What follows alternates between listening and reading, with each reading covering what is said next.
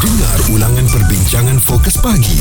Izwan Azir dan Muaz di kecap bulletinfm.audio Baru-baru ini kan uh, saya ada sempat lah bertanya kepada new generation kepada adik-adik kita ni uh, seronok nak tanya cita-cita nak jadi apa? Uh, itu benda yang memang daripada dulu kalau kita pun masih kecil-kecil semua orang akan tanya soalan yang sama. Jadi jawapan kita pun lebih kurang sama. Nak jadi bomber polis cikgu ya uh, dan mungkin pakar sains penyanyi pelakon itu yang famous dulu lah cikgu kan tapi oleh kerana waktu dah berubah zaman dah berubah jadi bila saya tanya kepada adik-adik kita ni nak jadi apa?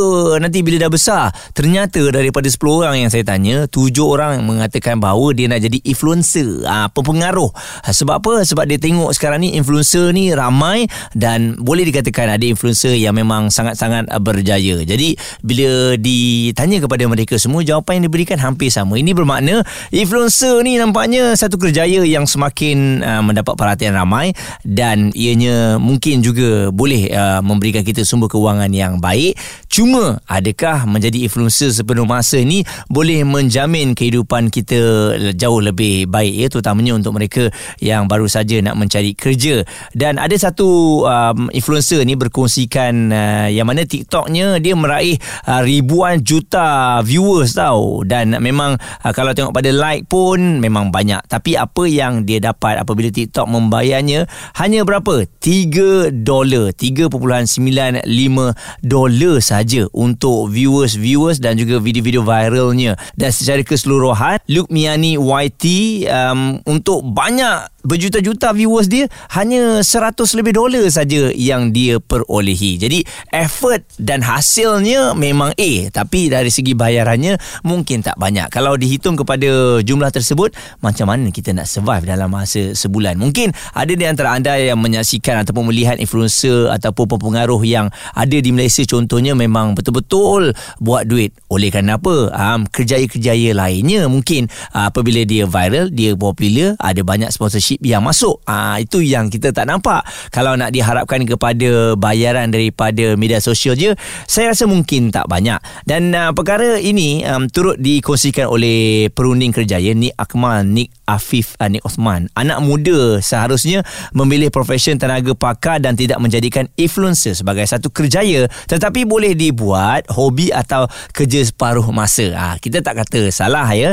Dan negara kita ni sebenarnya ketandusan tenaga pakar yang boleh berfikiran luar kotak untuk mencipta sesuatu perkara yang baru dan ia satu perkara yang sangat baik apabila anak muda Malaysia lebih terbuka untuk memilih profession tenaga pakar adalah kejayaan jangka masa panjang untuk menyumbang kepada negara. Dan kalau kita lihat kekurangan tenaga profesional dalam negara ni semakin serius. Lebih-lebih lagi apabila ramai yang mula menukar profession mereka menjadi pengaruh popular termasuklah pelajar lepasan SPM. Jadi sebab itulah bila semua orang nak jadi influencer ah, kita kena tengok juga cabarannya lah kan. Bukan semua orang yang boleh berjaya. Kalau konten-konten yang biasa saja mungkin boleh dijadikan sebagai hobi. Tapi kita tak tahu mungkin adik-adik kita ni mereka berfikiran dan juga tanggapan mereka berbeza. Jadi bagaimana kita nak membetulkan semula uh, untuk mereka ni jangan itu dijadikan antara cita-citanya mungkin boleh jadi sebagai hobi okey tak ada masalah tapi cita-cita ni kita tak nak semuanya nak jadi influencer bagaimana pula dengan profession untuk doktor ya yang sepatutnya diisi oleh anak-anak muda ni.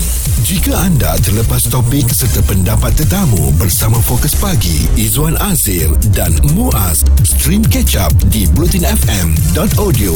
Nak tanya kepada anda, adakah cita-cita anda nak jadi influencer? Sebab sekarang ni kalau tengok influencer lebih menyenangkan pada pandangan anda lah kan. Tapi sebagai seorang uh, pengaruh, mungkin anda sendiri menghadapi uh, cabaran-cabaran yang tersendiri. Bukan senang nak popular dan bukan senang juga nak buat duit dari kerjaya sebagai pengaruh berpengaruh ni dan kalau kita tengok influencer-influencer yang berpengaruh di Malaysia ya telah disenaraikan ada 5 influencer antaranya yang pertama Datin Vivi Yusof dan yang kedua adalah Khairul Amin kita semua sedia maklum bahawa banyak video-video yang telah pun dah dikongsikan dan sekarang ni dah ada produk yang sendiri dan uh, Norni Lofa juga merupakan antara influencer yang popular di Malaysia yang keempat Ashley Ahmad dan yang kelima Dr. Fatin Liana ini telah pun uh, dikongsikan antara 5 influencer yang sangat berpengaruh di Malaysia. Dan bersama dengan kita waktu ini Dr. Nur Niwandi Mat Nordin pakar keselamatan dan pensyarakanan Pusat Pengajian Perang Saraf Media dan Informasi UiTM. Doktor, uh, sekarang ni kalau kita lihat influencer ni ataupun kerjaya ini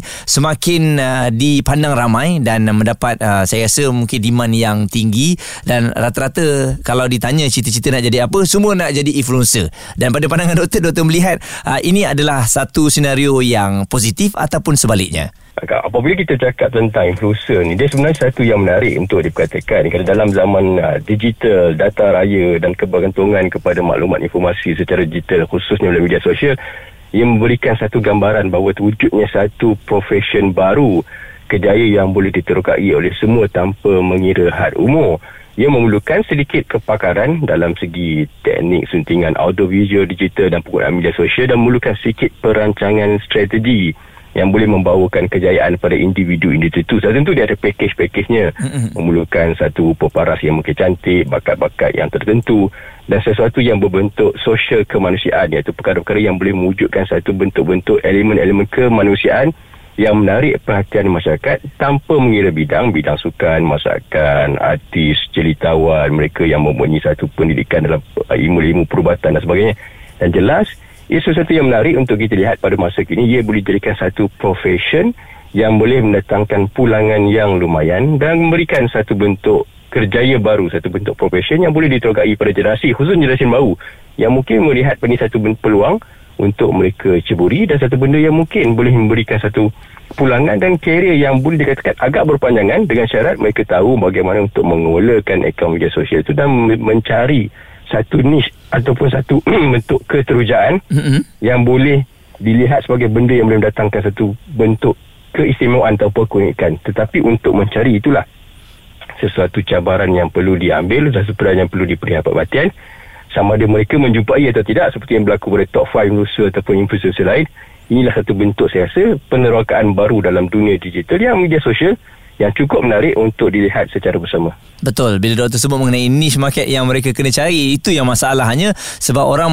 merasakan bahawa jadi influencer ni mudah aja, ada follower yang ramai. Uh, kemudian bila kita buat benda semua orang akan suka. Tapi sebenarnya itu satu cabaran juga bukan semua benda yang kita buat orang boleh terima. Dan uh, kalau doktor lihat pada um, banyak anak-anak muda sekarang ni bila habis SPM kebanyakan daripada mereka tak nak sambung belajar contohnya. Lebih kepada okeylah tak apalah kita jadi influencer pun kita boleh buat duit sesuatu nanti. Jadi jadi uh, bagaimana dari segi situasi sebegitu doktor ni macam sesuatu yang yang uh, amat bahaya juga boleh kita katakan apabila ramai yang tak nak sambung belajar dan bertukar kepada satu kerja yang baru iaitu influencer ni. Saya, saya faham keterujaan anak muda kerana apabila kita cakap tentang golongan muda malah bukan golongan muda, golongan pertengahan malah golongan berusia juga mereka menganggap populariti ni sebagai satu benda yang perlu dalam dunia hari ini. Tetapi percayalah bahawa apabila kita meletakkan populariti itu sebagai salah satu intention ataupun niat utama untuk melakukan satu maka akan berlaku satu benda. Mungkin tidak ikhlas akan satu benda. Mungkin berbunyi agak retorik berbunyi agak kritik tapi inilah sebenarnya. Kerana kita perlu meletakkan satu keikhlasan untuk berbuat sesuatu. Dan keterujaan ini adalah satu keterujaan yang palsu. Sekiranya kita bermula dengan landasan yang salah. Maksudnya mm-hmm. dalam kebanyakan orang mungkin ada mereka-mereka yang mungkin satu peluang yang menjumpai niche tersebut dan mungkin mereka berpeluang untuk menjadi popular tanpa melalui proses pendidikan yang sempurna. Dan kita ada banyak program-program yang telah jalankan oleh kerajaan-kerajaan perpaduan tadi juga meneruskan isu-isu berhubung dengan TVET, isu-isu pendidikan berikan formal universiti-universiti tertentu, universiti tersohor seperti UITM, universiti-universiti yang lain. Dan ini juga harus dilihat oleh anak-anak muda bahawa ini adalah salah satu asas dalam kehidupan adalah pendidikan yang baik. Tidak kira sama ada di peringkat Gading, Universiti Awam ataupun di peringkat Persidilan atau peringkat TVET yang memerlukan pengkhususan skill ia harus diambil dahulu sebagai salah satu mekanisme asas pendidikan. Kemudian jika mereka nak terokai, mereka boleh terokai kerana dalam dalam banyak perkara-perkara yang berlaku, ia tidak boleh mewujudkan satu bentuk keterujaan palsu dan niat untuk mendapatkan populariti dan pulangan yang lumayan tanpa melakukan apa-apa. Percayalah, influencer-influencer yang wujud juga mereka bekerja keras untuk menjadi seorang peniaga mereka bekerja keras dan mereka juga belajar mereka juga melalui pendidikan-pendidikan tertentu dan mereka bukan datang dengan satu pakej yang kosong dan di sinilah kepentingan untuk khusus generasi muda bahawa ambil buku baca buku ambil SPM skor SPM tak skor SPM mungkin ambil TVET ataupun pergi ke Menara Gading belajar kerana asas pendidikan itu penting walaupun untuk kita menjadi influencer kerana apabila kita ada satu pendidikan yang baik kita banyak idea Mm-mm. kita boleh tengok niche market yang lebih baik kita tengok apa yang nak kita faham tentang isu-isu kemanusiaan isu-isu kemasyarakatan isu-isu hubung sosial saintifik kan? perkara-perkara yang boleh mendatangkan inovasi-inovasi tentu jadi saya rasa jangan terperangkap dengan keturjaan dan populasi palsu ni kerana ia jelas boleh merosakkan satu bentuk keseimbangan di antara kepentingan pendidikan dan kepentingan untuk mengejar populariti dan keturjaan menjadi seorang influencer. Dr. Nur Niwandi Maknudin, pakar keselamatan dan pensyarah kanan Pusat Pengajian Perang Saraf Media dan Informasi UITM, kena ada ilmu baru boleh menjadi influencer yang baik kan? Izwan Azir dan Muaz di Ketchup Politin FM.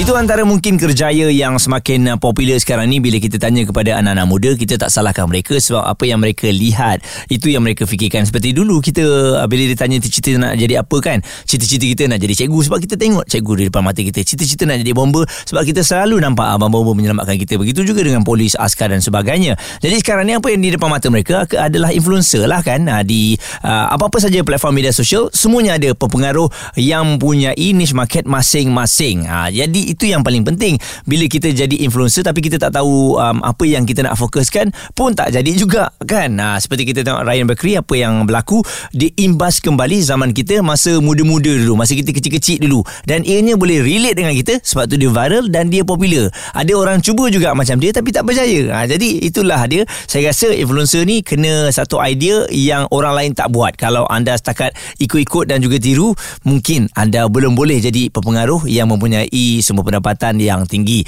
Dan kalau tengok ya ada satu um, perkongsian oleh Shanas Ahmad katanya dia menasihatkan juga kepada pengaruh media sosial ni yang tumbuh bagai cendawan selepas hujan kekal saja di tempat mereka berada. Dan Shanas berkata dia tidak mahu kelibat individu seperti itu kerana akan merencanakan mencatkan bidang lakonan dan katanya bagi pengaruh media sosial kekal di mana kamu berada sebab kamu bagus di situ. Kamu tak perlu pergi ke mainstream bidang lakonan. Itu bukan padang kamu. Ha, jadi itu pendapat Shanas. Shida Rohim kata rasanya ramai yang keliru antara influencer dan juga digital content creator. Ha, yang mana sekarang ini itu antara skop kerja yang ada ya di mana-mana bidang penyiaran digital content creator. Ha, mereka ni lah yang cipta konten-konten yang ada ha, dengan idea idea-idea yang berbeza. Ha, jadi mereka ni bukan influencer. Mereka ni tak keluarkan muka mereka tapi idea-idea mereka dikeluarkan. Jadi itu mungkin sekarang antara skop kerja yang kalau ada adik nak tengok, saya nak jadi digital content creator lah. Itu skop kerja yang ada kalau di company-company besar lah. Tapi kalau katanya saya nak jadi influencer lah, kat company besar tak ada um, kerjaya influencer tu untuk skop kerja tu. Dan influencer ni lebih kepada mempengaruhi orang ramai mengenai apa yang uh, kebolehan serta kelebihan yang anda ada. Okey, jadi kena fikir betul-betul dan tengok ruang yang ada untuk menjadi seorang influencer tak salah. Ya tapi yang paling penting adalah ilmu kena sentiasa bagus. Ya maksudnya pembelajaran kena diteruskan.